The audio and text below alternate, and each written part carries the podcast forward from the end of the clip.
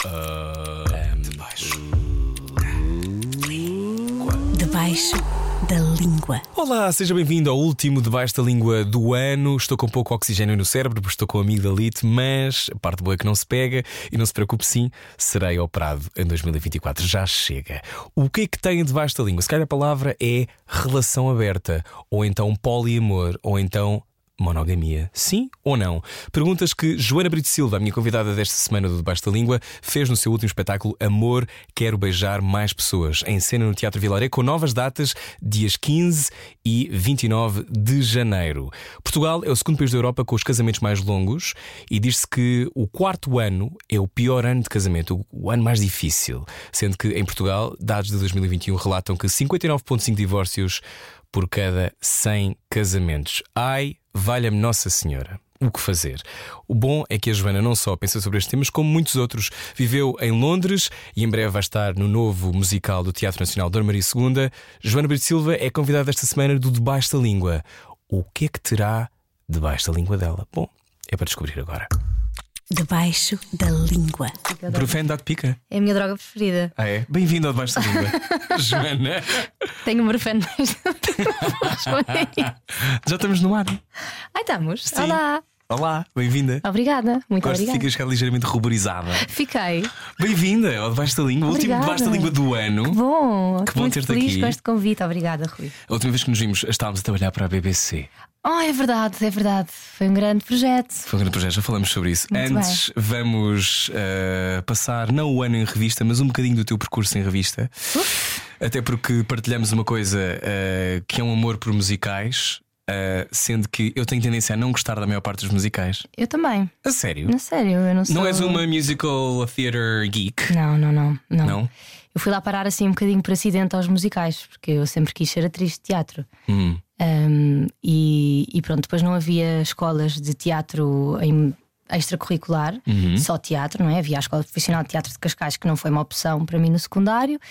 E depois não encontrava assim nada em pós-laboral e só encontrei a Edsai, uma escola de teatro musical que ainda forma muita gente hoje e que é uma ótima escola.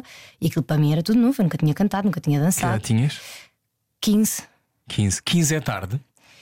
É, imagina, estás-me de... a perguntar de Londres, estás-me a perguntar de Portugal. Não, tô... Ou seja, há esta ideia, e entrevistei o teu grande amigo Nuno Queimado. Sabemos. Que foi muito corajoso porque foi fazer um percurso hardcore no West End que, com sucesso, mas começou ligeiramente mais tarde. Começou sim, sim, com vinte, sim. Não veio ao dezoito. Sim, sim, vinte ou vinte e cinco, acho eu. Ele foi para... para a dança é... é muito tarde, claro, porque okay. os músculos. É um, é um, leva tempo, é uma habituação, não é? E mesmo para cantar também, acho que para aprenderes determinadas técnicas, para a tua voz se adaptar, uhum. leva tempo. Quanto mais cedo, melhor. É mais do que ser tarde, eu acho que quanto mais cedo, melhor. Agora, em Portugal, quinze anos não é nada tarde para nada. Estamos sempre a tempo. Estamos sempre a tempo. Estamos sempre a tempo. Então, Joana, o que é que tu sentiste quando começaste a ter aulas de musical theatre? Olha, teatro musical. Eu, Encontraste a casa onde pertencias? Sim, mas não tanto por um... Não tanto pela arte, não tanto pela, por, eu ainda não via o teatro nem nada disto como uma expressão de, olha, da minha biografia, da minha identidade política, nada disso. Era mesmo porque o meu contexto escolar era, como também temos isso em comum, andei num colégio católico, mega beto e mega beato, um, onde era, seres um bocadinho diferente era uma coisa muito complicada. Uhum.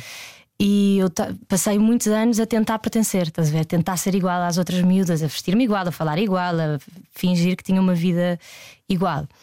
E de repente ali no teatro, no teatro musical, neste caso, nesta escola de teatro musical, foi o primeiro sítio em que eu relaxei, em que eu estava tipo assim, yeah, eu sou, posso ser eu aqui. Muito mais do que o cantar e o dançar, porque isso era um bocado acessório. Era tipo, eu ia para ali aos sábados, aquilo era sábados das dez da manhã às sete da tarde. E eu estava, era eu. E era como a série Glee? É, uh, mais ou menos. Aquilo depois começou mais para a frente, lá para o terceiro ano começou a haver audições e tricas e coisas e... Mas no início não, éramos só todos muito apaixonados. Como toda a gente sabe, as pessoas que fazem teatro musical, quando se zangam, cantam. Cantam. E têm sing-offs. E sim, e, e, sim, e que, falam muito em, em inglês, não é? Muitos termos ingleses, andamos sempre a falar todos assim em inglês. Uhum. um, e, e dançamos e tudo isso. Era, era, pá, era incrível. Foi... O que é que significava para ti, durante a tua adolescência, encontrares um sítio onde pertences? Porque uh, há muitas pessoas que ouvem este programa que talvez tenham tido também experiências similares, não é? Andam uhum. em escolas conservadoras e a visão que têm sobre si mesmos é a visão dos outros e uhum. não a sua. Um, essa conquista de espaço, o teu espaço, um, é uma coisa que depois se, se, se materializa quando tu decides que queres isto estar para fora? Ou é uma coisa que... Eu acho que se materializou. Começou logo ali. Sim, acho que começou logo ali uma certeza de que era aquilo que eu queria fazer, sabes? Independentemente se eram musicais ou não, que eu queria ser atriz. Pronto, e isso materializou-se mesmo. Um, e tive muita sorte porque a minha mãe nunca pôs nenhum entrava isso. Sempre foi tipo: ah, tens tanto jeito para direito, ah, não sei o quê, mas pronto, se é o que tu gostas. Sempre foi mesmo muito aberto, isso é muito fixe. Eu tinha altas notas, eu podia ter, eu entrei na nova em primeiro lugar, ou segunda, ou não sei, em direito, podia ter feito uma carreira, estás a ver? Tinha assim. Uhum. Mas pronto, nada daquilo me chamava, nada daquele mundo me chamava. E o que me chamava mesmo era, era o teatro, era, era sentir-me assim. Então aquilo materializou-se aí, essa grande vontade de seguir uh, o caminho por aí. Hum. E então decidis ir embora? E então primeiro fui estudar para a Escola Superior de Teatro e Cinema. Uhum. Fiz lá a minha licenciatura. Durante a licenciatura fui fazer umas audições uh, em Inglaterra para entrar nos, nos B As, nos uh, licenciaturas. licenciaturas também. Em, em musicais, porque eu ia alimentando este sonho dos musicais, não é? Depois apaixonei-me muito por aquilo. No início foi um acidente. Qual era o musical que querias fazer? Ai, nessa altura eu adorava o Company, mas era super nova para fazer o Sim, Company. Company. Pronto, no... Ainda sou, na, na verdade. uh, mas gostava, o que é que estava na moda naquela altura? Legally Blonde, também nunca poderia ah. fazer, que eu não sei dançar minimamente, não tenho stamina para aquilo. Uhum. Um, mas era, era assim, esses mais contemporâneos, era assim, coisas mais contemporâneas. Então não, tinhas, não querias fazer o Chicago e Ai, não, não querias fazer. Não, não, não. não, não o Fantasma da Ópera. Nada disso, nada disso. Queria eu as coisas mais. Caía-me um braço se tivesse fazer o Fantasma da Ópera. Acho muito piroso. É horroroso. Toda a gente diz bem. Eu, não percebo ai, porquê. Não acho, acho. Ou os Miseráveis, também dá-me vontade de arrancar um. Ai, Miseráveis gosto. Ai, não, Miseráveis, miseráveis gosto, não dá para gosto, mim. Gosto. É, não dá consigo. Gosto e faria uma boa epónima. I dreamed a dream. Não dá. Gosto, consigo. gosto. Uh, sim, não. As coisas mais contemporâneas eu, eu gostava mais. Hum. Um, e, e então fui fazer estas audições lá em, em Londres. Não entrei uh, em teatro musical, mas entrei em acting. Eles reencaminharam-me para o B A de acting numa, numa das escolas onde eu fiz audições. Só que eles têm uma entrevista contigo, não sei se isto aconteceu também, hum. a seguir às audições. Já há uma fase, tipo, já estás na última fase. E sentam-se contigo e dizem: ah, you are a lovely actress, és uma ótima atriz, mas com o teu aspecto tu só vais dar para fazer ou a bomba latina, que não dás, não é? Tipo, porque pronto, não tens esse corpo. Ou the Spanish maid, tipo uma empregada espanhola, latina, hum. hispânica. E foi o primeiro baque que tiveste com isso? É pá, foi baque, mas não foi um baque tipo, ai, estou tão triste. Foi tipo, malta, eu não vou estudar teatro para fazer de Spanish maid. Tipo, beijinhos, e não aceitei. Recusei um B A em acting. Um, e porque voltei. A visão deles sobre ti era essa? Sim, porque, porque acho muito estranho num curso de teatro a tua formação já te preparar para fazeres um, um eu não tive essa papel, experiência. Eu não tive essa experiência de todo, mas também eu estudei mais tarde e eu acho que o que aconteceu foi, eu estava num curso no limite que também era para pessoas internacionais. Pois. Portanto, eu acho que à partida já, já todos seríamos diferentes. Yeah. Mas, mas confrontaste-te então com aquela leitura britânica de we love diversity, but please sound like us. Sim, e repara que há dez like anos us. Ou há doze anos eles não love diversity tanto assim ainda, não é? Isso é... Isso agora está num exponencial. Eu depois, uhum. entretanto, fiz mestrado lá há, há muito menos anos, há muito recentemente. Sim. E isso é uma cena, hum, mas eu acho que há quinze anos não se falava tanto, tanto, tanto disso como, como agora. Uh, mas sim, portanto, eu recusei o B A, voltei, acabei a licenciatura uh, na, na Escola Superior de Teatro e Cinema. Foste feliz no conservatório? Muito feliz, muito feliz. É uma escola para quem não vem de escolas profissionais de teatro, como é o meu caso, não é? Aquilo é tudo novo. Para quem já vem destas escolas profissionais e já teve muita técnica e já sabe muita coisa, já viu muita coisa, eu percebo que seja difícil. Um, para quem não tinha visto muita coisa, como era o meu caso, uh, que vinha de economia, não é? Pá, era, todo um, era uma liberdade, estás a ver, de uma economia de um colégio onde as regras são uh, quadradíssimas. Uhum. Era toda uma liberdade.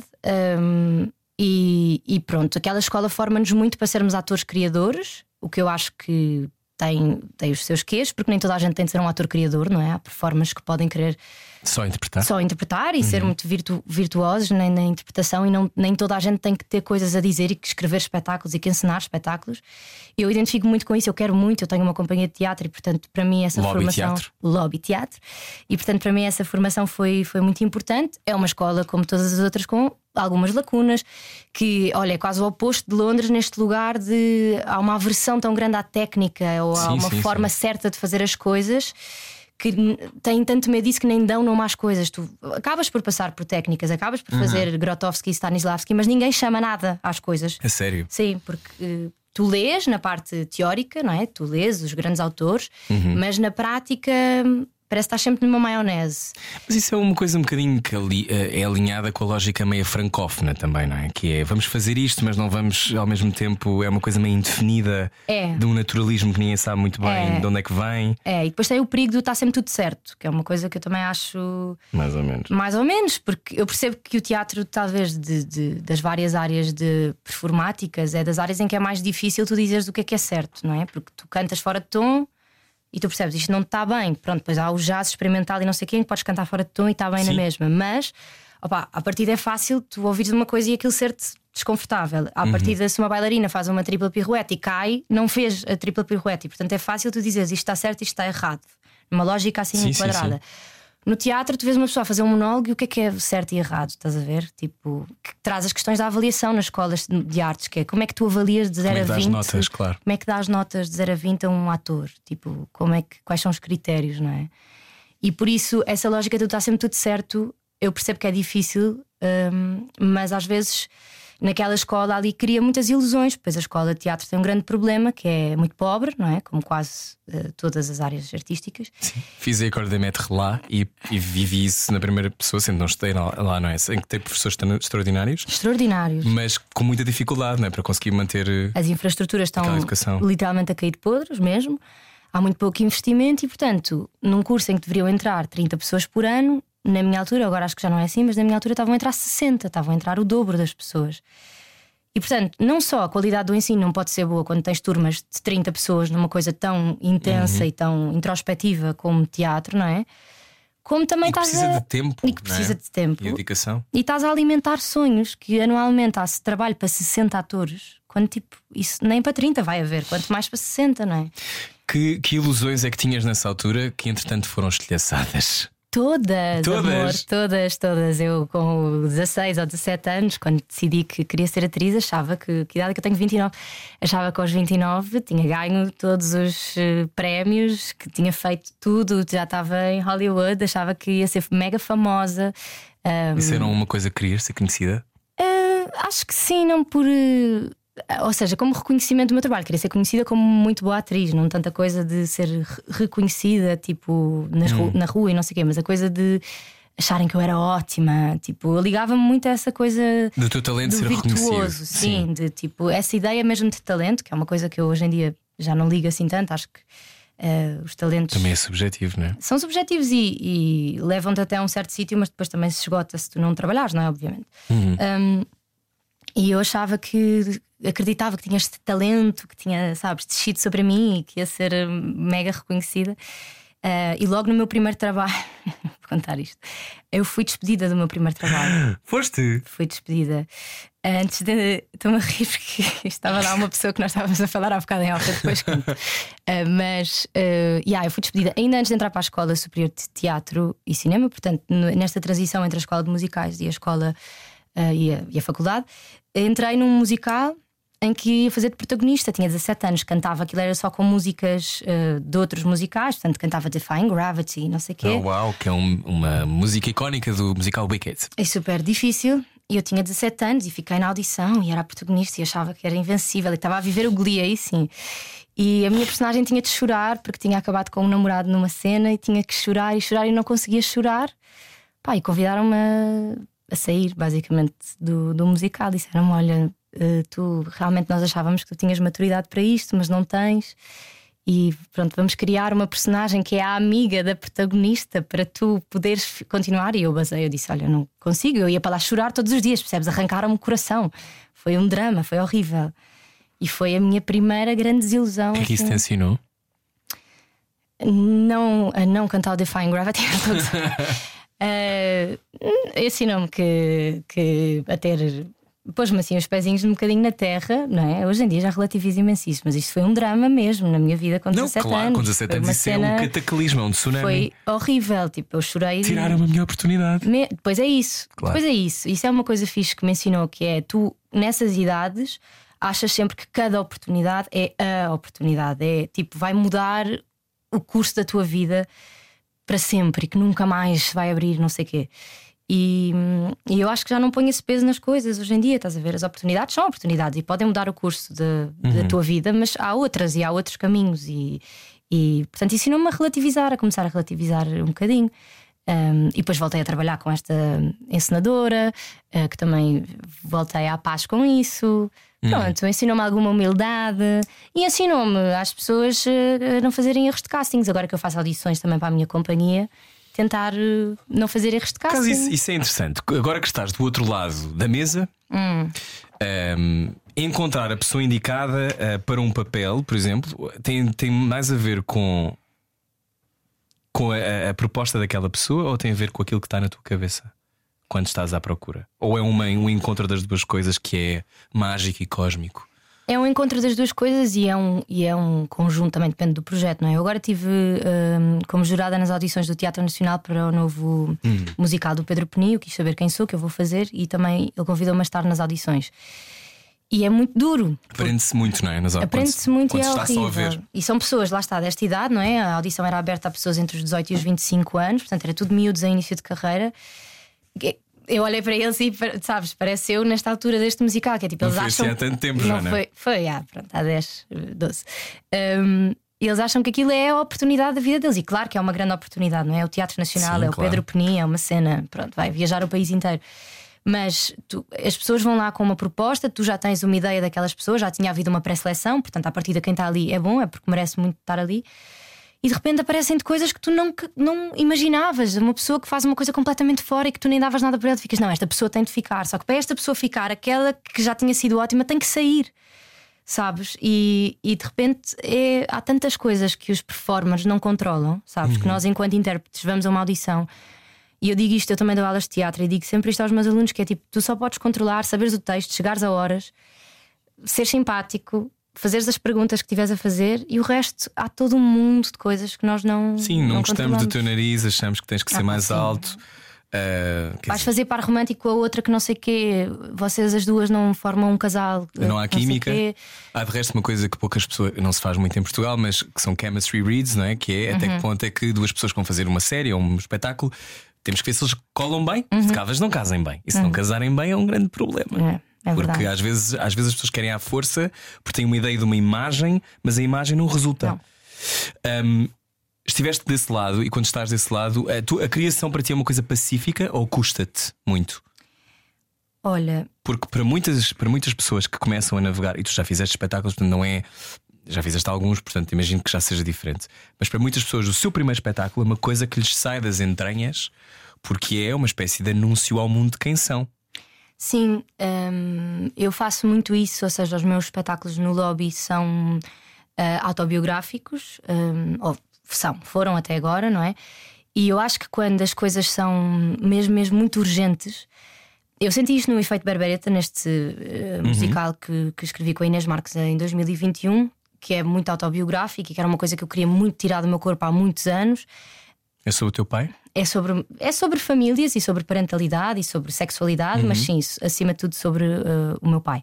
Um, aquilo era tão urgente uh, que parece que já existia noutro universo o espetáculo, sabes?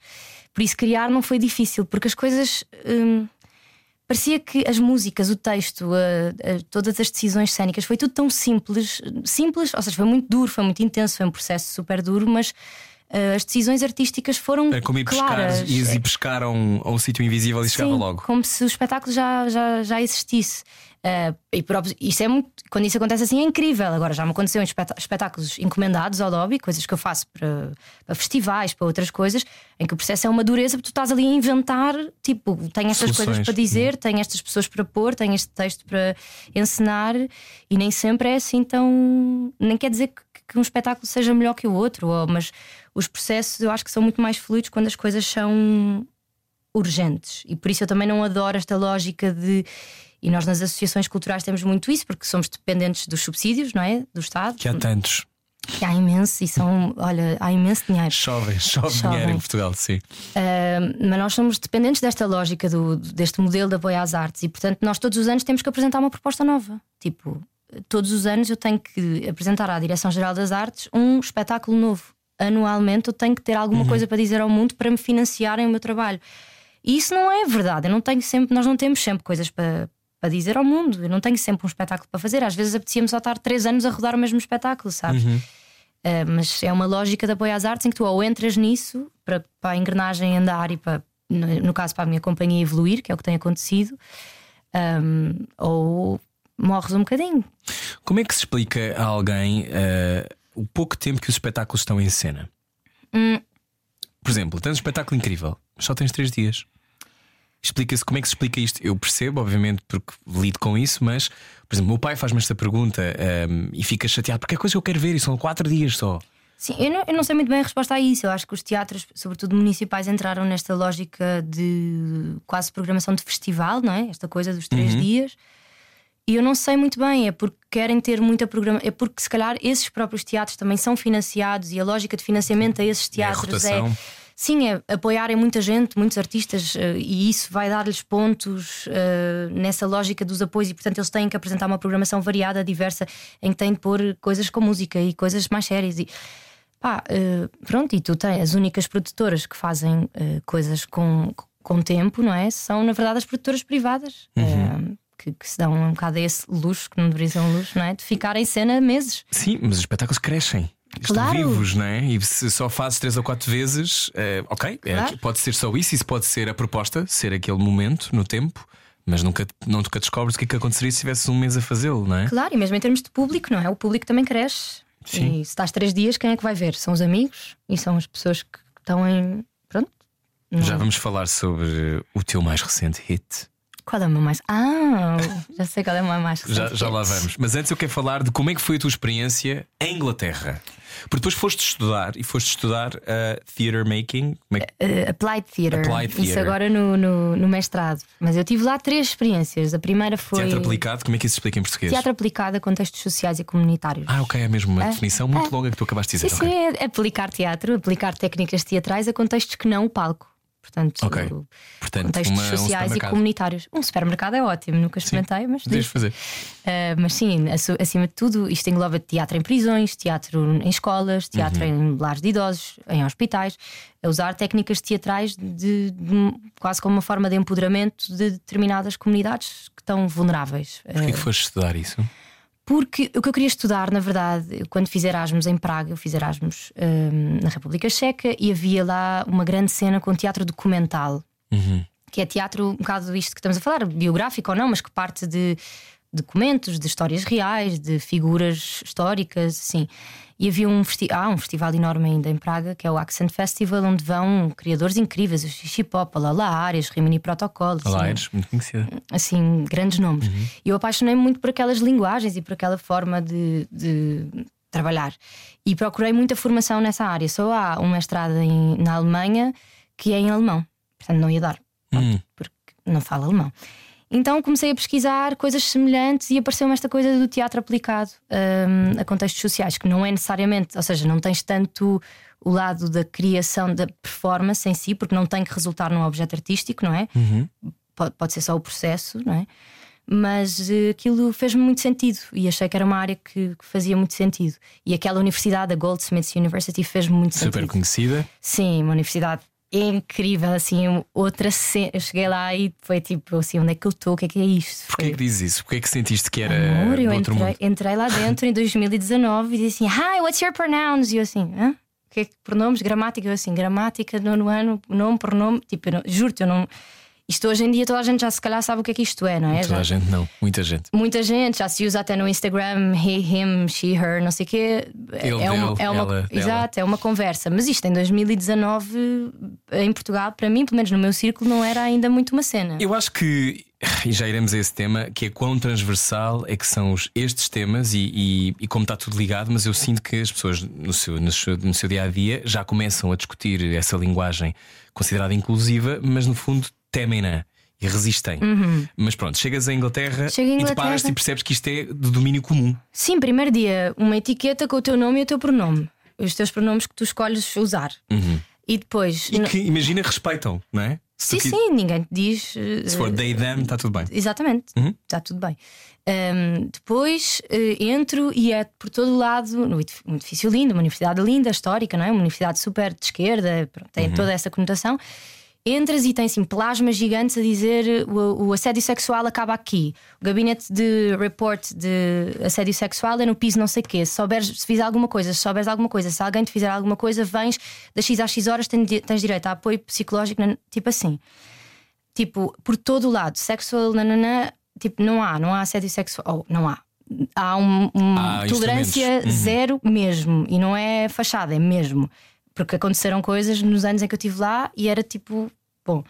Depois, uh, casas de banho sem género, em todo o campus da universidade. Nunca tive uma casa de banho com, com uh, feminino ou masculino na universidade. Depois, muito poucos produtos animais em todo o campus da universidade. Difícil comer carne, muito difícil. Um, havia Tesco's e supermercados uhum. e restaurantes Sainsbury's. A, sim, à porta da escola, portanto não era também uma discriminação para quem quer comer carne, não é isso, mas era tipo, a escola dava essa primazia. Não havia plástico, era tipo, levas a tua garrafinha, se queres beber o chá, levas a tua canequinha, era assim, estás a ver? Uhum. Mas isto não era uma coisa forçada, era uma coisa instituída, eles viviam assim. Eu, eu juro-te, eu sentia que estava a fazer uma viagem ao futuro. Estava... Mas estavas, não é? De alguma maneira.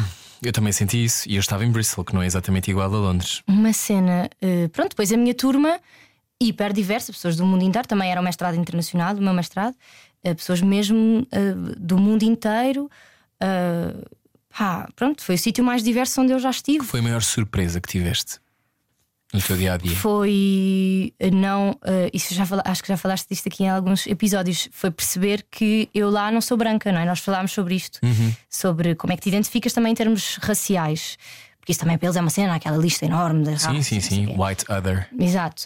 E eu, não só eles, ingleses, não me liam como branca, como também outras pessoas um, de outras uh, culturas e não sei o quê, não me liam como branca. Havia um jamaicano na minha turma, negro, não é? Portanto, que me dizia: "No, you're not white, you're mixed race." Tipo, era setembro, não é? Eu estava assim bronzeada, vinha do verão de Portugal. E ele: "Não, tu és um, tipo mixed race, não, não és branca. Como é que tu és branca? Não és branca." Porque a referência dele, branco, eram se calhar os ingleses também. Sim, eu também tinha uma amiga negra que era americana que dizia: "Because you're brown." Hum, exato, brown eu, é ótimo. "I'm not brown, I'm actually white." Exato. Não, depois eu sentia mal, porque no meu país, obviamente, que não sou. E portanto, esta coisa parece que também estás passing por uma coisa pois, que não és pois. E que de alguma forma, do ponto de vista social, pode ter algumas mais-valias ou, ou, ou um poder novo, de alguma maneira, ou de escolha até, uhum. né? Porque de repente uh, podes ser incluído numa zona diversity que não é a tua. Pois, mas que lá é a tua. Mas, mas que não é bem ao mesmo tempo, porque sim, tu estás sim, noutro sim. lugar. Claro. Então tu deparas-te com, com essa leitura sobre ti mesma e o que é que sentes? Já te, tu sentias-te the other? Esta conversa já não, tive não, várias não, não. vezes com muitas pessoas, já deves ter ouvido aqui. Esta coisa de sentiste diferente? Não. Igual. Não, porque é isso, aquele mestrado era internacional, a maioria dos mestrados ali eram internacionais. Aquela escola é uma escola onde aquilo que tu estavas a dizer, o que é que tu disseste? We love diversity, but mm-hmm. not. We love diversity, but please sound like us. Yes. uh, como o meu mestrado não era, como era este mestrado comunitário, não sei o quê, não era sobre virtuosismo de performance, não era sobre. Nem sequer necessariamente tu tinhas que fazer. Isso é um mestrado muito político, não? Super político. E, portanto, e aqueles professores uh, eram tipo. Todos hiper politizados e, e pensadores. Exatamente, portanto eu senti-me muito enquadrada. Houve, houve temas dificílimos, houve aulas dificílimas, houve choques culturais enormes, um, mas eu senti-me muito, muito incluída ali. Agora, na minha outra experiência em Londres, quando eu estive lá uns anos antes um, a fazer um estágio numa companhia de teatro e fiz na Central uma, um uma escola curso, clássica, sim.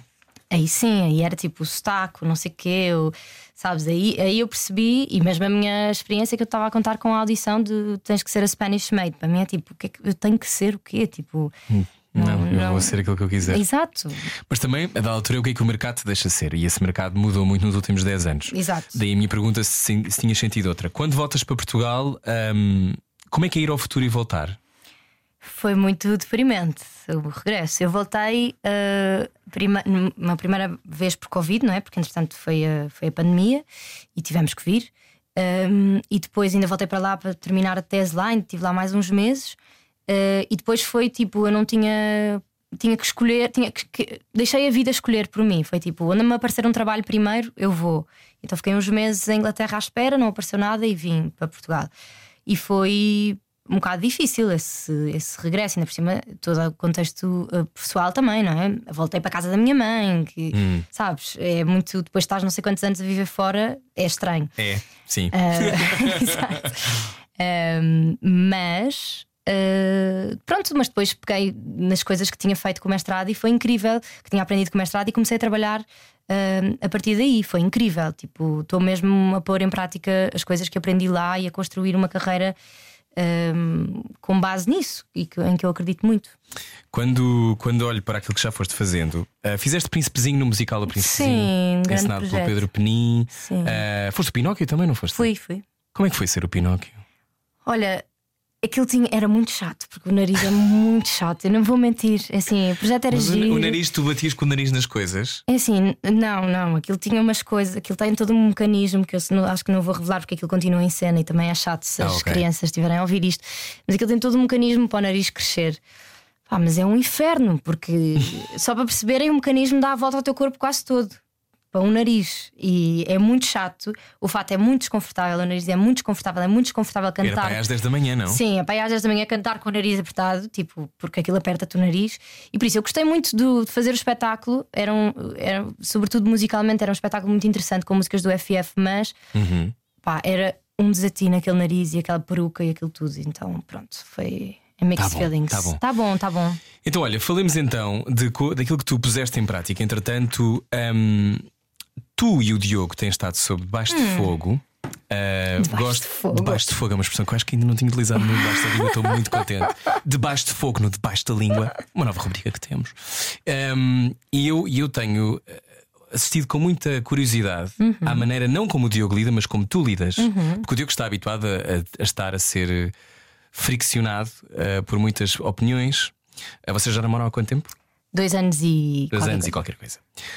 um, E muitas pessoas até uh, não te conheciam, estão a começar a conhecer. um, Quando vocês decidem fazer este novo espetáculo Amor, Quero Beijar Mais Pessoas, um, lanças-te para este espetáculo numa de eu tenho coisas a dizer, uh, preciso usar as, as coisas que aprendi fora, e no fundo também ocupar um lugar que, que não existe tanto em Portugal, que é esta coisa que une quase o lado comercial ao facto de ser um, que o espetáculo pode ser um espetáculo para massas, não é? Uhum. Por toda a gente, eu acho que gosta de alguém e, portanto, uhum. pode fazer parte desta conversa, ao mesmo tempo que tem uma ideia política, criativa, uh, pensada, um, que, que vem desse lado de, do, do performer, não é? De alguém uhum. que quer con- construir qualquer coisa e levar às pessoas. Uhum. Este preâmbulo gigante para dizer que uh, tu decides fazer este espetáculo, porquê, tu e o Diogo? Olha. Porque estão a tentar cativar mais pessoas para poderem juntar-se. Não, não é uma evangelização, não é mesmo? um, não, nós. nós um, isto é um tema quente, não é? Um hot topic. Desculpa eu estar um bocado tépida, porque estou com amigdalite, mas estou, mas estou aqui contigo. Tudo Sim. bem. Uh, a não monogamia eu acho que é um tema quente. E foi um bocadinho, um bocadinho isso que nós nos fomos apercebendo em simples conversas com amigos, que as pessoas têm mesmo muitas perguntas sobre, sobre o assunto. Uhum. Um, e. Para nós, enquanto casal não monogâmico, quando começámos, foi muito importante as referências que, que tínhamos, os podcasts que, que existem sobre o assunto, os uhum. livros, os uh, filmes, documentários, etcétera. E hum, eu sentia um bocado fa- e muito poucas dessas coisas são em português, não é? Há uma grande cultura brasileira sobre isto, americana, mas não há muita coisa em português. Há algumas páginas, mas não são muitas. E então nós sentimos que, por um lado, havia esta curiosidade, não é? E, e por outro lado, havia um, uma vontade nossa de trabalhar, porque no fundo também nós somos artistas e queremos fazer espetáculos e queremos trabalhar. Imagina, queres trabalhar. Imagina. E, e encontramos um bocado esta lacuna que é: não vamos fazer mais um podcast, não vamos fazer um livro, porque não vamos escrever livros, não. Uhum. Vamos, bora fazer um espetáculo uh, que, onde o stand-up e o teatro se encontrem a falar sobre isto na nossa experiência na primeira pessoa, porque uhum. é, é só isso, a pretensão não é mais nenhuma, é mesmo falar sobre a nossa experiência. E pronto, e foi assim que começou. Não foi um processo pacífico para mim, eu tive, pensei muitas vezes em desistir por causa disso que tu disseste. De, eu estou muito. Imagina, eu tenho muito trabalho, eu faço muitas coisas que não têm esta dimensão mediática. Uhum. Uh, como já falámos, tenho uma companhia que tem um apoio estruturado, portanto, imagina, eu não precisava, entre aspas, Dá me atenção. lançar aos leões neste assunto. Uhum. Ainda por cima é um assunto que me obrigou a, a expor-me para a minha família, etcétera, num campo que é delicado. Pronto, não sendo também um drama, é uma coisa delicada. Uh, por isso eu pensei muito, muito se queria isso, se queria essa exposição, se queria essas coisas dos comentários e estarmos sobre fogo, também não é assim tão verdade. As pessoas, no geral, dizem muito melhor, pelo menos as mensagens que me chegam são acima de tudo de carinho do que as más. Um, mas pronto, depois começámos a escrever o espetáculo e acho que o grande O momento de viragem foi quando a Força de Produção decidiu comprar o espetáculo e produzi-lo, e isso para mim foi um sintoma de pá, isto faz sentido, não é? Tipo, a Força de Produção, para quem possa não saber, é uma grande produtora de, uhum. de teatro e que faz um trabalho incrível, que tem o Teatro Maria Matos e o Teatro Vila Auré. E pronto, quando uma pessoa como a Sandra Produz para no cu, por exemplo. Por exemplo, no Altice Arena, ou a Avenida Q, um grande musical. Sim, sim. Consigo, meu querido. Obrigado, meu querido. Nada. Então, pá, quando uma pessoa como a Sandra Faria, que é a diretora da Força de Produção, decide apostar em ti, eu acho que isso é um sintoma de bora, isto tem que acontecer, estamos no caminho certo. Uhum. E pronto, a partir daí uh, entrei nisto de cabeça. Foi incrível. Esperavas, uh, eu fui ver o espetáculo e gostei muito. Muito obrigada. E gostei muito, eu não estou a dizer isto por gostar de ti e por, entretanto, já nos temos cruzado profissionalmente, mas porque senti que uh, há uma coisa que eu adoro na, na cena inglesa e na, e na cena que tem a ver com, com o mercado ser tão grande, que é os espetáculos não têm que ser tudo, porque há muitos espetáculos, uhum. não é? E há muitos livros, uhum. e há muitas maneiras de ser, e portanto uma pessoa não tem que responder a todas as perguntas. Uhum. No entanto, eu acho que em Portugal, como há pouco, Uhum. no geral, esperemos que hajam cada vez mais, de repente os espetáculos parecem que têm que responder a todas as perguntas. Uhum. E gostei que vocês foram informativos, mas não foram chatos, mas fizeram as perguntas que eu acho que as pessoas têm muita vergonha de fazer a si mesmas, uhum. não é sequer aos outros. Um, e, uh, vamos por partes. Uh, a ideia da monogamia que, que vigora em Portugal é uma ideia que tu sentes que está a atravessar uma mudança, ou ainda estamos com muito medo de agitar aquilo que são as nossas percepções judaico-cristãs? Eu acho que... Não sei se queres um cigarro para, para responder. Olha, eu acho que uh, eu acho que está a atravessar uma mudança. Ou seja, a quantidade de pessoas. Nós temos, uh, esgotámos sete vilarés, acabámos de abrir mais duas datas extra. À partida vamos fazer uma digressão pelo país. Uhum. Portanto, a quantidade de gente que tem interesse Uh, em ver o espetáculo, que no final espera por nós para nos dizer fogo, eu também vivo assim, ou eu também já pensei, ou eu também não sei o quê, que nos escreve, uh, as coisas estão a atravessar uma mudança. Agora, é difícil, é, continua a ser muito mais fácil trair do que... Uh, Porquê que é mais fácil? É isso que eu não... Oh, meu querido, eu não sei, eu não sei. Porque quando tu vi... Eu to... Repare, eu digo isto no espetáculo e tenho dito isto nas entrevistas todas. A não monogamia surge na minha vida um bocadinho por isto, porque eu apaixonava-me por outras pessoas quando estava em relações fechadas e não queria abdicar de nenhum, eu gostava dos dois. O Diogo é a primeira relação aberta que tens? É. Ok. É. Um, Ou a não monogâmica, porque são coisas diferentes, não é? São coisas diferentes, sim. A não monogamia, a não, mo a não monogamia é tipo um, um guarda-chuva, não é? Um termo guarda-chuva que abarca vários tipos de relações, vários modelos uhum. relacionais. E a relação aberta é um desses modelos relacionais. Pronto. Um, nós vivemos uma relação poliamorosa, que é um bocadinho diferente. Não, uhum. não, a relação aberta é exclusivamente para fins sexuais, que as pessoas só se envolvem sexualmente com outras pessoas, uhum. o que, pronto, tem muitas questões, porque o que é que é só sexualmente, mas enfim, pronto, uhum. é este o conceito. Mas, ou seja, não há uma partilha emocional. Exato. Não, não vão ao cinema. Uh, pois, acho, acho que não, acho que não. Pois eu acho que isso depende das regras das relações. Uma das não coisas é? que tu dizes, vocês dizem no espetáculo, é que cada relação é um microcosmos, não é? Claro. Claro. Portanto, haver a expectativa de não, é porque só para saber, relações abertas são isto, monogamia é isto. Não, quer dizer, as coisas são, uh, têm que ser um bocado custom made. E eu acho que essa é que é a verdadeira revolução. Mas é mesmo, sabes que eu dei, uh, nós demos uma entrevista uh, para outro podcast, concorrente do teu, Faz mal, uh, é tudo bem. em que eu disse isso, em que disse ah, a não monogamia é acima de tudo sobre a independência, sobre regras, sobre podemos construir as relações às nossas medidas. E muita gente caiu-me em cima a dizer, mas isso não é não monogamia, isso é uma relação monogâmica saudável. E eu também disse nessa entrevista, há muita gente a viver relações monogâmicas que já está tão desconstruída e que já falou tanto sobre as coisas, que na verdade se calhar até está a viver sobre princípios não monogâmicos, porque não é sobre relacionar-te com muitas pessoas, não é sobre a quantidade de gente com quem eu, que eu beijo na boca, é sobre... Uhum. Um, a forma como tu olhas para as relações e sobre não depositares toda a tua vida, todos os teus desejos, todas as tuas necessidades numa relação amorosa que, tá, que tem que estar obrigatoriamente acima da relação fam familiar, depois da relação dos amigos, não é? Sobre deshierarquizar um bocadinho os afetos no geral na tua uhum. vida. Uh, e portanto a não monogamia alarga-se a muitos campos da tua vida, não é só ao desejo, ao romance, à sexualidade. Um, pronto, e por isso eu acho que é possível tu viveres uh, uh, com a mesma pessoa para o resto da vida, ou até sozinho para o resto da vida, e seres não monogâmico, uh, porque tem a ver com os princípios que tu praticas. Hum. Um, é também uma, uma escolha política. Ah, sim, claro. Explica-me claro. porquê.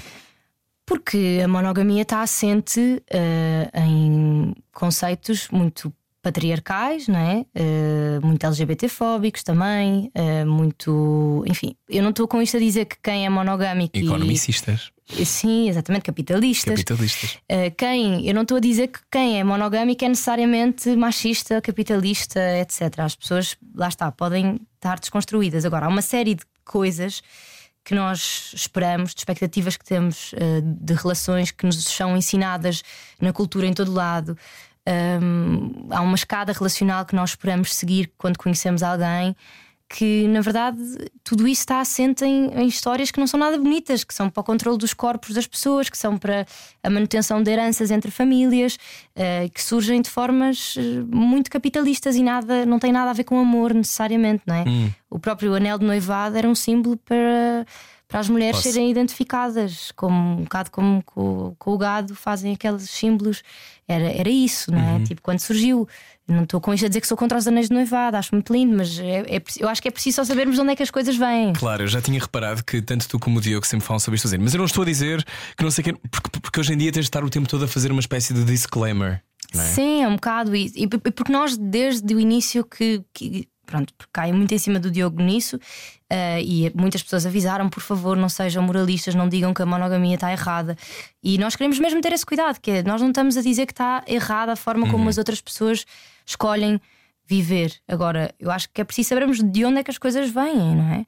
Quando estava a ver o teu espetáculo e do Diogo, a sensação que me, que me deu foi que a maior parte das pessoas na sala está aterrorizada de pensar, não, de pensar sobre como é que poderia ser a sua vida.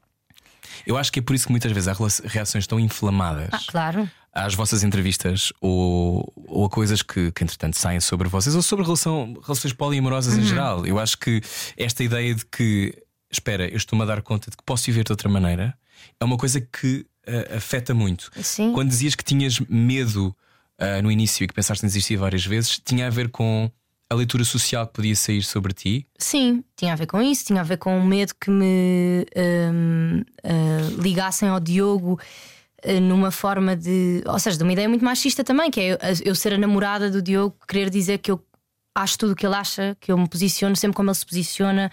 Uh, isso não é verdade. Um, Sim, e... mas por exemplo, estás aqui, precisa Joana, não precisa namorar. Exatamente, obrigada, é a primeira entrevista que eu dou, ser o Diogo ao meu lado. Obrigada, Rui Maria. Nada, uh, nada. Mas sim, estás a ver, tinha muito medo disso, ou seja, de, de eu virar uma extensão dele, que acontece muito com as mulheres, não é? Tipo, uhum. a namorada de não sei quem. Muitas notícias, saiu uma notícia sobre, sobre o espetáculo uh, em que diz Diogo Faro e namorada apresentam não sei quê. E tipo, eu, eu não queria isso, sabes? Uhum. Eu porque, porque é isso, porque eu tenho um caminho longo que fiz até aqui, que eu admiro muito o meu percurso e, e quero ser celebrada individualmente, claro. uh, apesar de todo o amor que tenho pela minha relação e pelo Diogo e pelo espetáculo. Mas isso não aconteceu, eu não sinto que isso esteja a acontecer. uh, Portanto, foi, foi, foi bom, ainda bem que eu decidi fazer o espetáculo. O que é que aprendeste mais sobre, sobre as pessoas que vão ver o teu espetáculo? Porque há um momento em que há umas perguntas que vêm num boião, não é? Uhum. Que devem ser diferentes todas as noites, imagino. Sim, são ou vão bater, ou vão bater nos mesmos filhos. É ciúme, parecidas. Traição. É, é os filhos, como é que isto se faz com filhos, como é que se está em relações. Uh... É uma das perguntas que está aqui na minha é, folha. Está sempre. Que eu perguntei na redação da Rádio Comercial. Perguntas para a Joana Brito Silva, autora de Amor, Quero Beijar Mais Pessoas. Sim. E uma delas é: como é que comunicamos aos filhos? Ai, como é que comunicamos? Não costuma ser assim. Ai, dizer, como é que se faz? Como é que comunicamos? Acho que já é um passo mais à frente, que é assumir que é ok viver com filhos em, em relação não monogâmica. Como é que comunicamos? Acho uma excelente pergunta. Hum. Um, olha, eu tenho respondido a isso sempre. Eu fui criada por uma mãe solteira, não é? Uhum. Tipo, story of my life. Eu não sei, conheci meu pai há dois anos para escrever o espetáculo e... Um... Encontraste com o teu pai para escolher... Nunca tinhas falado com ele antes? Nunca. Eu fui conhecê-lo para escrever um espetáculo. Sim, sim. Para escrever o, o Efeito Berbereta. Aliás, o espetáculo é sobre isso, é sobre o nosso encontro. yeah. E foi assim toda uma experiência, foi incrível. uh, Incrível do ponto de vista artístico. Do ponto de vista pessoal foi difícil, mas enfim, mas foi eu, era uma coisa que eu precisava mas muito fazer. Paz. Muita paz, tipo, resolvi isso da minha vida mesmo, mesmo. Uh, e, e foi incrível, foi incrível. uh, Foi mesmo, mesmo. Aconselho pessoas que não sabem quem são os pais, se puderem, vão ter com eles. Foi horrível. O meu pai, olha, não sei se ele ouve rádio, mas hum, achei uma pessoa péssima, para não dizer outra coisa mesmo. Foi, foi, foi duríssimo. Uh, mas deu-me essa paz de tipo, eu não perdi uma grande coisa, porque eu alimentava muito esta ideia de o meu pai de certeza que desapareceu porque foi numa expedição à África e apontaram-lhe uma arma à cabeça e disseram: se não, hum. não voltes para Portugal porque a tua filha não sei o quê, sabes? Pronto, alimentei um romance. Cresceste com essa fantasia? Totalmente. E, e quando essa fantasia não corresponde à realidade, não é? Quando é só um adulto a dizer-te: pá, eu não quero ser teu, eu estou nas tintas, é muito duro e há uma. Há um choque com a tua criança interior que é mesmo tipo: amiga, tiveste enganada a tua infância toda, mas olha, foi duríssimo, foi, foi mesmo duro. Mas foi muito necessário para, para, para eu sair de, de um sítio onde estava e para me libertar de uma série de coisas. E, e, e foi mesmo transformar, nós dizemos isso no Berbereta, fazer das cinzas glitter, hum. que é transformar as cinzas em alguma coisa que brilha. E foi mesmo o que eu fiz com isso. Hum. Um... A ideia de happy divorce, não é? Sim. Eu, eu vou buscar isso para, para, para trazer outra vez para o tema. Obrigado por teres contado isso, que ah, eu não, não sabia se podia perguntar. Claro. Mas que foste a este sítio da fantasia. E eu acho que é, tudo o que nós estamos aqui a discutir também tem a ver com uma fantasia coletiva, não é? Que é da monogamia. Da monogamia, que é, é tudo tem que ser assim.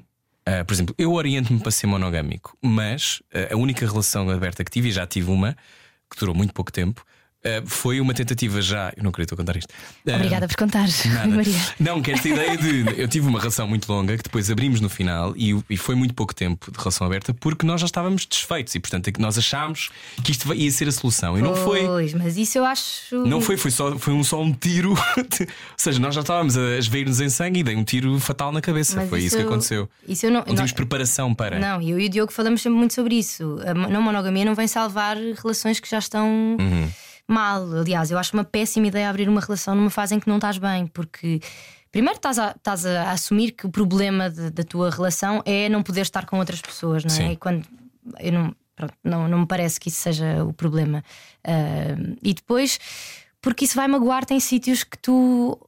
É o oposto. As pessoas fazem muita pergunta do compromisso também, que é ah, como é que se estás em relações abertas ou se estás com várias pessoas, como é que há compromisso? Há muito mais compromisso, porque tu tens um compromisso de auscultar aquela pessoa, de perceber quais é que são os limites dela, de ter a certeza que ela está ok com o que tu vais fazer. Tu só vais, tipo, eu vejo a coisa ao contrário, que é eu só vou estar com alguém, eu só vou namorar com outra pessoa se for uma pessoa tão, tão importante para mim que vale a pena eu ter que me sentar com o Diogo e dizer: olha, isto está a acontecer, eu conheci esta pessoa, isto é mesmo importante. E ele poder partilhar desse sentimento e ficar também uh, feliz por mim, que, que nem sempre é um mar de rosas. E não é, claro, tipo, é duro. Nós, como dizemos no espetáculo, nós sentimos ciúmes, nós já tivemos crises grandes, nós ficamos inseguros muitas vezes. Claro, porque esta competição também está em nós. Mas é esta ideia de... Há coisas que o Diogo me dá que mais ninguém me pode dar, e há coisas que as minhas outras relações me dão que o Diogo não me pode dar, nem eu espero que ele dê, estás a ver? Então, como tu não esperas dos teus amigos todos a mesma coisa, não esperas da tua mãe e do teu pai a mesma coisa, não esperas dos teus irmãos, não é? Tipo, tens relações diferentes e sabes que as pessoas se comportam de formas diferentes. Uhum. Só que nós, como estavas a dizer, pomos nesta fantasia de que existe uma pessoa que nos vai dar tudo. Meu, isso é tão... É tão difícil, não é? Pôr isso em alguém, essa expectativa de que esta pessoa vai ser incrível na cama, vai ser o meu, vai-me fazer o pequeno almoço todos os dias, vai-me oferecer o presente que eu queria mesmo, vamos viajar e vai ser perfeito.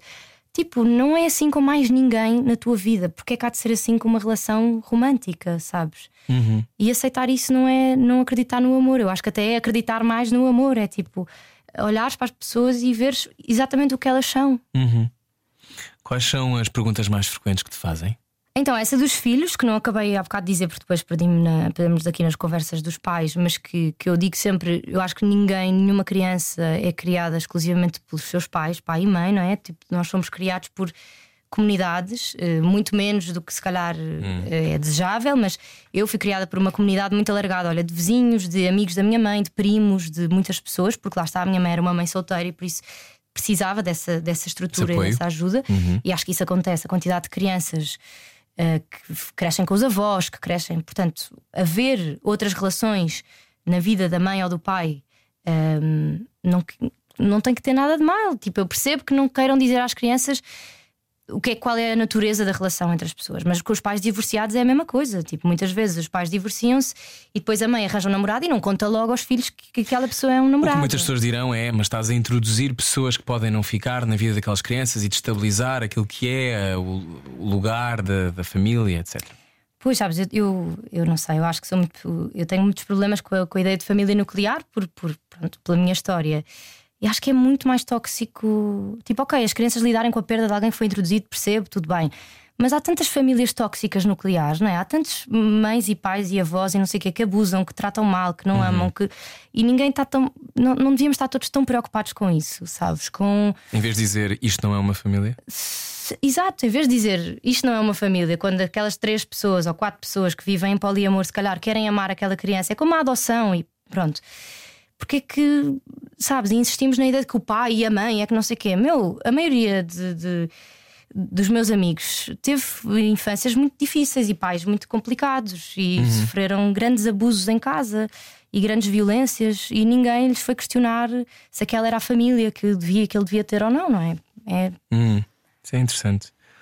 Um, mitos sobre, sobre relações uh, abertas que tu achas que têm que ser rapidamente erradicados?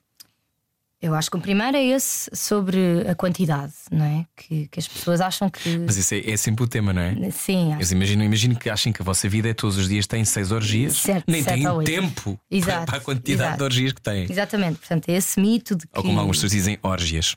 Orgias, ah é? Ah, sim, pessoas estão perdidas. Eu nunca ouvi isso, é não? incrível. Pronto. Orgias, vou dizer assim hoje no espetáculo, orgias. um... Sim, acho que esse é um grande mito. uh, Depois acho que outro grande mito é que só, só há freaks na não monogamia, que era uma coisa que eu no início também achava. Pessoas freaks, tipo pessoas... Ah, al- tinhas al- esse preconceito? Tinha, tinha, pessoas muito alternas. Depois comecei a descobrir betos do Estoril que vivem em poliamor e pensei assim, what? Um, e é giro, porque há pessoas que têm vindo ter connosco um, no final do espetáculo e que têm dito, é muito importante vocês serem pessoas tão heteronormativas, não é? Uhum. Um, e estarem a falar sobre isto, porque traz, traz uma, uma heteronormalidade, lá está, para este assunto e não, e não, torna-se mais digerível, não é? Sim, não ser associado sempre à comunidade L G B T, não ser associado sempre a pessoas de cabelo azul. Ou ter lentes de contacto pretas e que não consigo ver a tua alma. Sim. Exato, ou pessoas de cabelo azul e com setenta uhum. piercings, porque há, há muito esse, esse estigma, não é? Um, e... Pronto, e depois aquelas coisas que as pessoas dizem, ah, isso é porque não se amam de verdade, nunca vão conseguir construir nada. Há muitas pessoas que qualificam isso de egoísmo, não é? É. Ah, porque ele, não, ele ou ela não se conseguem conter e, portanto, obviamente, tem uma relação. Não se conseguem conter, é lindo. Não se conseguem conter. Uh, pois, é, portanto, olha, isso é um bocado o que eu estava a dizer há bocado. Eu acho que ainda há mais compromisso e ainda há mais uh, vulnerabilidade e honestidade numa relação não monogâmica do que numa relação monogâmica. Eu sei lá, porque não há muito espaço para a mentira, não é? E a mentira nas relações monogâmicas, eu digo isto com conhecimento de causa, porque, como disse, eu, eu cheguei a trair e não sei o quê, portanto é muito fácil tu vives ali numa, numa ilusão e tu mentires e tu enganares. Enganar, eu acho que é muito fácil enganar. Hum. Um... Não só às outras pessoas, mas a ti mesmo. Exatamente. Não é? E uh, na monogamia obriga-te a uma honestidade, primeiro contigo próprio, lá está, e depois com os outros, que, que, que dá trabalho, dá, muito, dá imenso trabalho, dá imenso trabalho. Relações não monogâmicas, pessoal, dá muito trabalho. Quando tu dizes que a tua relação com o Diogo é a principal, uhum. estamos a falar da tal uh, escada emocional e hierarquia emocional? Sim, nós, uh, exato, nós vivemos uma relação poliamorosa e hierárquica, ou seja, uh, existe uma relação principal que é reconhecida por nós e um bocado pelo mundo, não é? Porque também a nossa por relação vários tem países, por vários países, países e por uh, várias organizações internacionais, inclusivamente. Uh, Sim. Não, até porque temos este lado uh, de exposição, não é? Portanto, as pessoas sabem uh, que nós estamos juntos uh, nas redes sociais, essas coisas. Pronto. Um, não quer dizer que as outras relações que nós temos sejam secundárias ou sejam menos importantes, ou que essas pessoas um, não, não sejam uma prioridade na nossa vida quando têm de ser, estás a perceber? Uhum. Tipo. Um, mas sim, é o, é, o, é o lugar onde nós estamos agora. Não quer dizer que isso também não mude, porque nós começámos como uma relação aberta. No início achávamos que só queríamos abrir para experiências sexuais com outras pessoas. Uhum. E depois percebemos rapidamente que isso não... Pronto, que é muito difícil tu também distinguires uh, a sexualidade dos afetos, não é? E depois as coisas começam a acontecer e as relações estão sempre a mudar, como uhum. nós, não é? Um, o que é que para ti tem mais beleza no meio deste percurso? Porque é um caminho, tu disseste, eu tinha preconceitos que já não tenho. Uhum. Um, onde é que tem sido para ti mais extraordinário crescer? Para mim é, é isso, é saber que não estou a enganar ninguém, sabes? Uhum. Tipo, que estou a ser honesta uh, nas minhas relações E, e eu vivi tanto tempo a não ser honesta que para mim é mesmo fixe uh, estar, uh, tipo, um, ser um livro aberto nas, nas minhas relações. E tenho muita pena que uh, era aquilo como, como começámos a conversa, porque continua mesmo a ser mais fácil trair. E as pessoas também ganharam à vontade para me falar sobre traições, que eu também, disclaimer, se eu sou não monogâmica é porque eu não acredito em traições. Por isso não me venham não contar. Podem partilhar contigo? Ai sim, olha, eu percebo-te perfeitamente. Olá, porque eu também... Olá Joana, vi o teu, o teu espetáculo, deixa-me dizer-te. Eu sei que são nove da manhã, estamos na padaria portuguesa, mas... Sim, acontece-me acontece imenso as pessoas acharem... Acha que tu vais perceber? Que eu vou perceber traições. Eu, eu, tipo, claro que eu percebo, já me aconteceu. Agora, falem, digam, sabes? Tipo, falem com as vossas pessoas. É o oposto disso. É não, hum. não traiam, não façam isso. É muito difícil. Porquê que achas que traímos?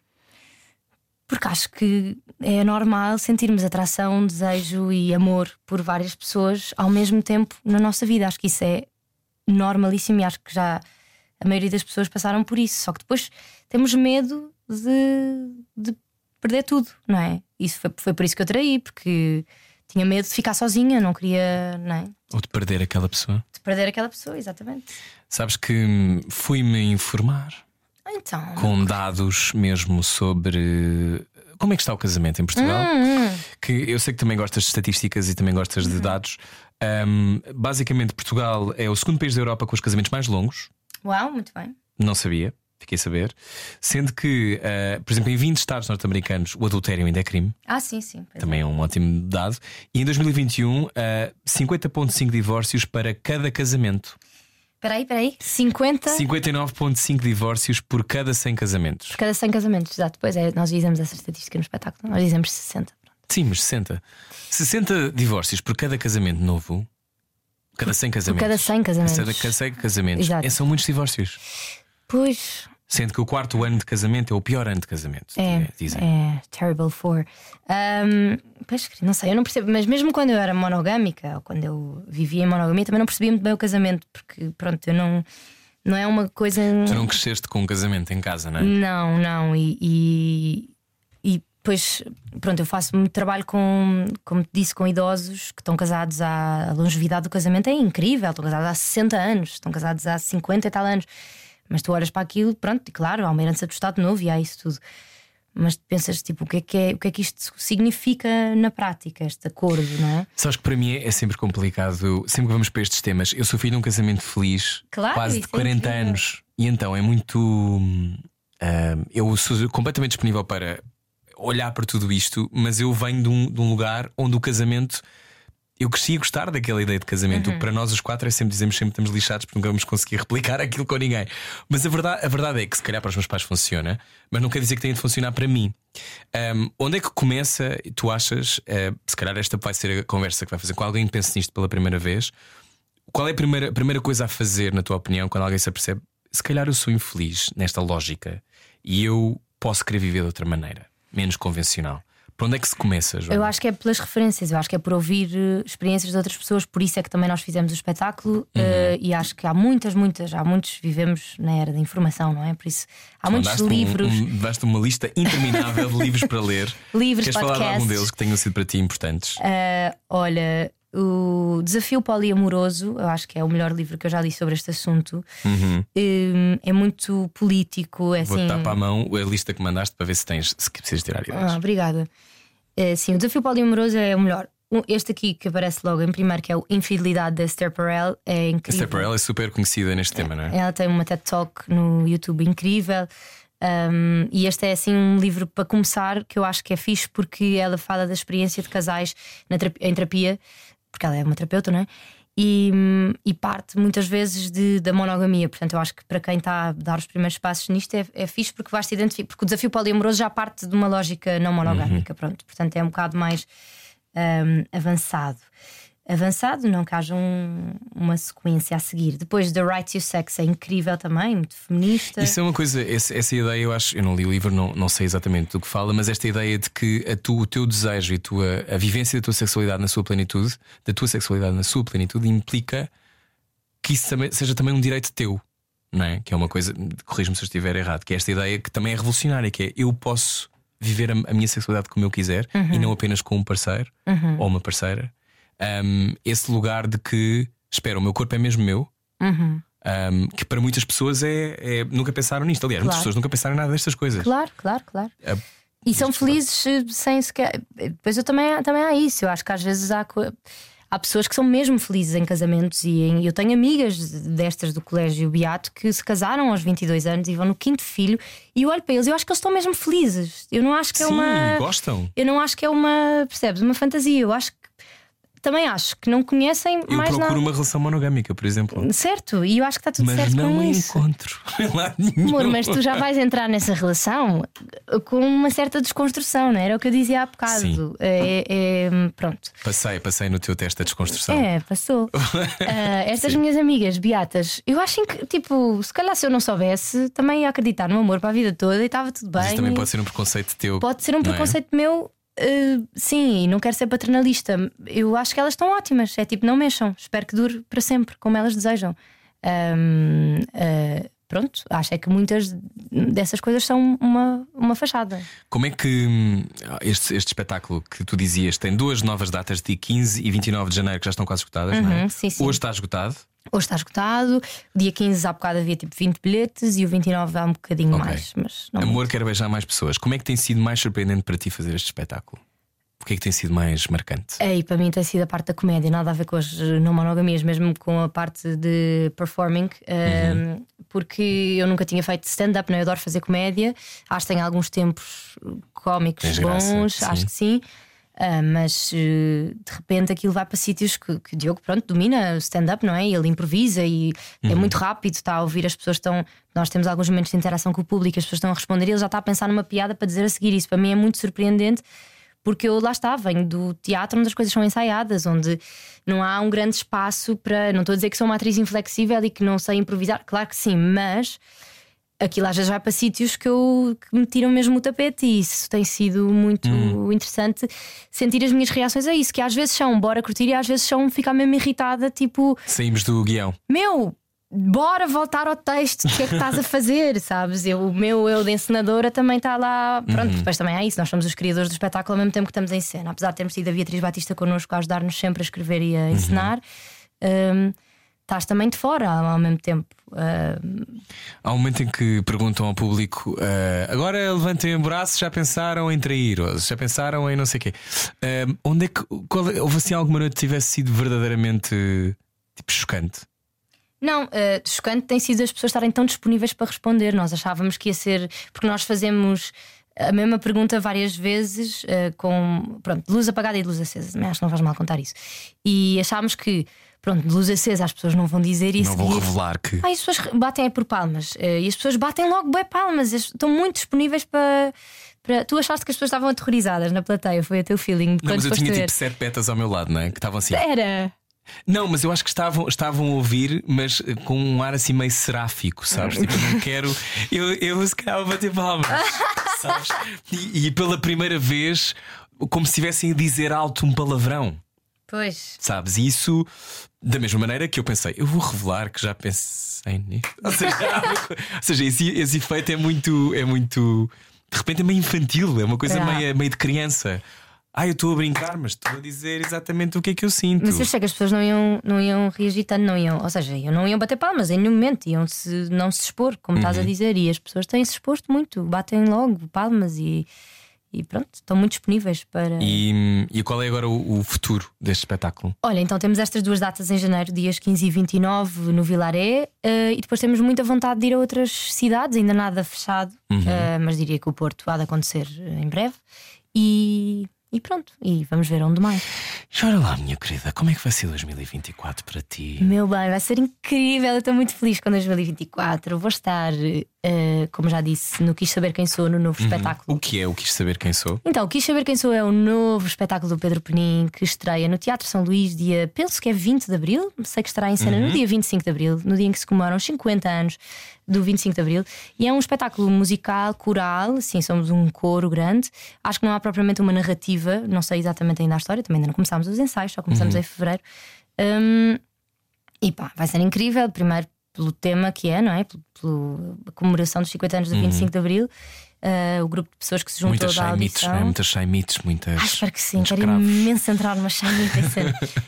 um, ah, e depois, porque trabalhar com o Pedro é sempre incrível, é sempre uma inspiração. Ele, eu adoro o Pedro.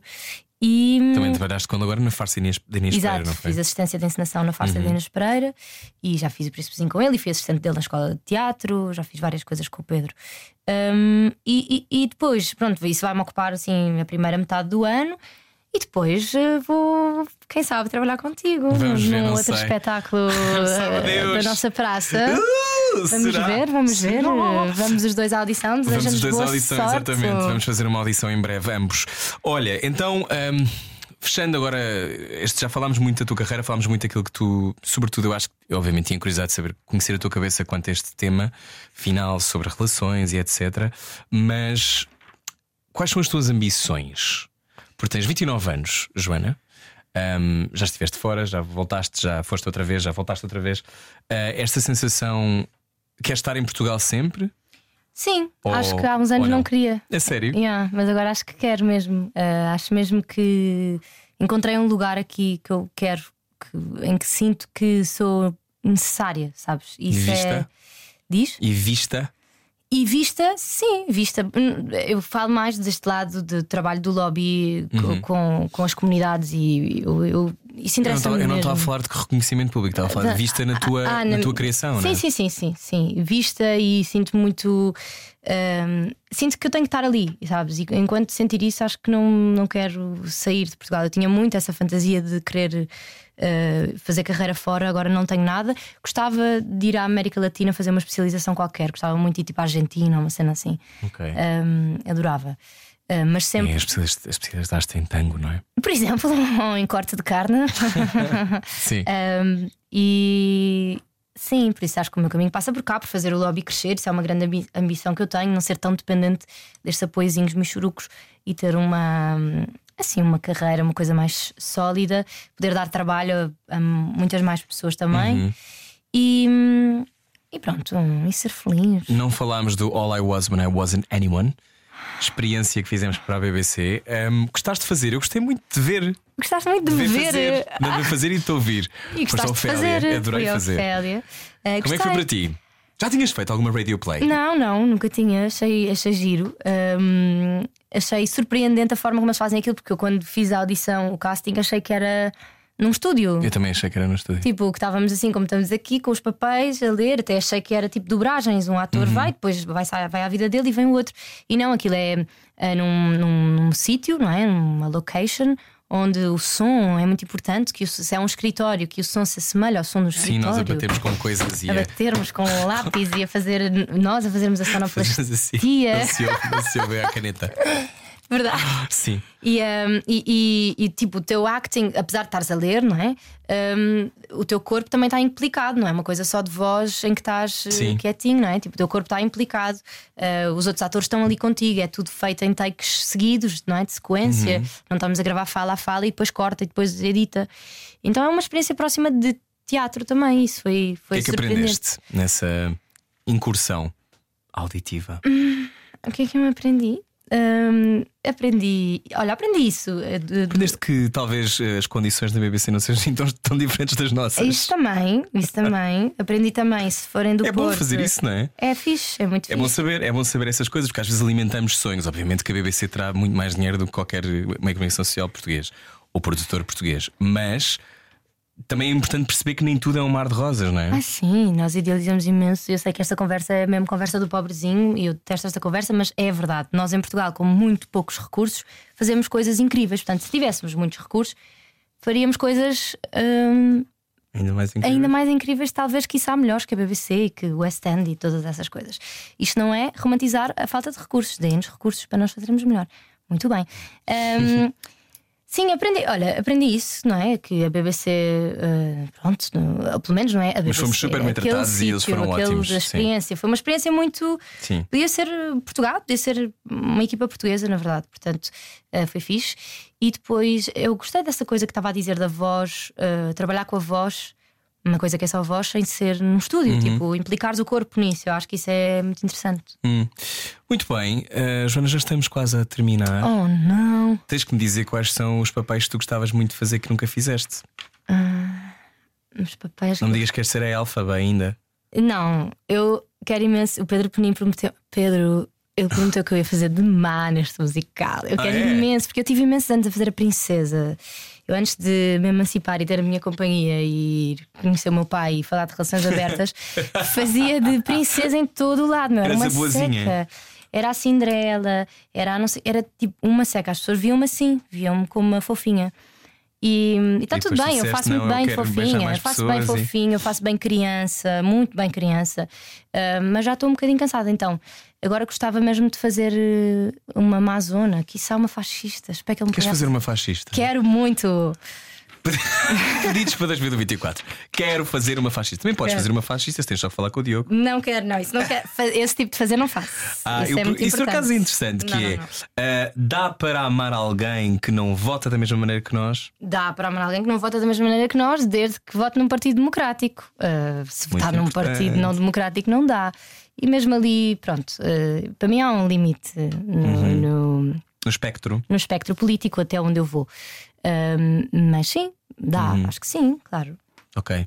E pode-se amar alguém que não ouve a mesma canção também? Pode-se e deve-se. Okay. Não é? Porque as pessoas mostram-nos canções super fixe. Não é? uhum. Tipo, há canções lindas que eu não descobriria se pessoas que eu amei não me tivessem mostrado. Ok. Ainda bem que não ouvimos todos a mesma coisa. E agora já que estamos numa... Eu vou entrevistar em breve a Miss Portugal, a hum, Marina, Marina Machete. É aqui um... um... Que fixe! Eu sei. E portanto pergunto se, no caso de seres Miss, se tens algum desejo. Olha, amor, eu admiro imenso a Marina. Porém acho o concurso das Miss uma coisa muito obsoleta. Por isso não entendo muito bem uh, como é que as pessoas tiveram tanta opinião sobre o concurso das Miss. Mas claro que, que tem opinião, e sabes exatamente porque é que tem opinião. Claro, né? claro, claro, estou aqui a fazer uma provocação. Um, portanto, I couldn't care less about uh, misses. Mas tens uh, desejos para o ano que aí vem? Ou se já, ou se já não faz. Alguém dizia que era um meme agora que dizia o caso do género: hum, já percebi que vocês agora já não dizem twenty twenty-four is gonna be my year. Não, que, pá, as pessoas pararam de dizer isto, que é vai ser o meu ano. Ou seja, que a expectativa já é. Sim, eu também Vamos não... só viver, mas não sei Sim. se tens desejos. Ah, tenho sei sempre lá, para... desejos, fazer uma viagem grande, gostava muito um, estrear espetáculos novos com o Lobby. Temos uma, uma criação nova que esperemos que seja apoiada e que vai ser super fixe uh, se, se, se concretizar. Tenho muitos desejos. Agora, eu também não olho para a vida assim como um calendário, não é? Tenho hum. desejos, pronto, tenho, tenho vontades e coisas, mas não acho que acaba nada a trinta e um de dezembro e começa uma coisa nova a um de janeiro. Okay. Acho que é giro, fazemos um balanço, faço esse balanço. Mas não, tipo, não acho que há, sabes, não é uma saga. Tipo... Não, não precisas, não vais pôr coisas num barquinho e dar aí a manjar. Não. Ah, pá, sou não. só eu então. Tu pões coisas num barquinho? Claro, vou e... sempre para a Praia de Oeiras. Não, não é nada. Não, ah. achas que sim, não. Não vou, mas se estivesse no Rio de Janeiro fazia. Sim, mas eu sou meio bruxo. Eu portanto, gosto de rituais, eu adoro rituais, acho super giro, mas e pronto, é só. Não acho é que a vida, não acho que. Não temos que medir as coisas pelo calendário, é só Sim, isso. Sim, muito bem, até porque o calendário também é uma invenção. Está errado, local, está, está errado. errado. Nós não estamos em dois mil e vinte e três. Onde é que nós estamos? Essa é a pergunta. Joana, muito obrigado, gostei muito de te ver. Obrigada a ti, muito obrigada. Desculpa ter estado um pouco a meio gás, mas estou doente. Não senti. Ah, ainda bem, uhum. ainda bem. Um, então, repetindo, Amor, Quero Beijar Mais Pessoas, dias quinze e vinte e nove de janeiro. Em breve, quem sabe, mais datas para ver Joana Brito Silva e Diogo Faro ao vivo. um... E deixa-me fazer, falar só de mais um espetáculo que eu vou diz, fazer diz. em janeiro, que eu acho que é muito fixe. Chama-se Bate Estradas, é uma reposição. É um espetáculo que parte das cartas trocadas entre soldados e madrinhas de guerra na guerra colonial. Vai ser no Palácio da Quinta Alegre, dias treze e catorze de janeiro. Entrada livre e é com soldados e madrinhas de guerra na primeira pessoa a falarem. É muito fixe, por isso venham. Fico já entusiasmado, pode claro. haver que haja um soldado ou outro. Uh, tenho oitenta anos, Rui, sabes disso? Ah, ok, está bem. Então seguimos em frente. Não quero ser ageist, mas se calhar seguimos em frente. Voltamos em dois mil e vinte e quatro para mais conversas do Debaixo da Língua. Beijinhos, Joana. Bom ano. Bom ano, beijinhos. Beijinhos. Debaixo da Língua. Sim, tenho um esquilo na garganta durante esta conversa. Chama-se amigdalite, não se preocupe, vou tratar disso em breve. dois mil e vinte e quatro está mesmo ao virar da esquina. Obrigado por ouvir o Debaixo da Língua, que estreou em dois mil e vinte e três. Temos mais conversas agendadas para o próximo ano e é sempre bom saber que está desse lado. Adeus e até para o ano. Debaixo, Debaixo da Língua. Na Rádio Comercial.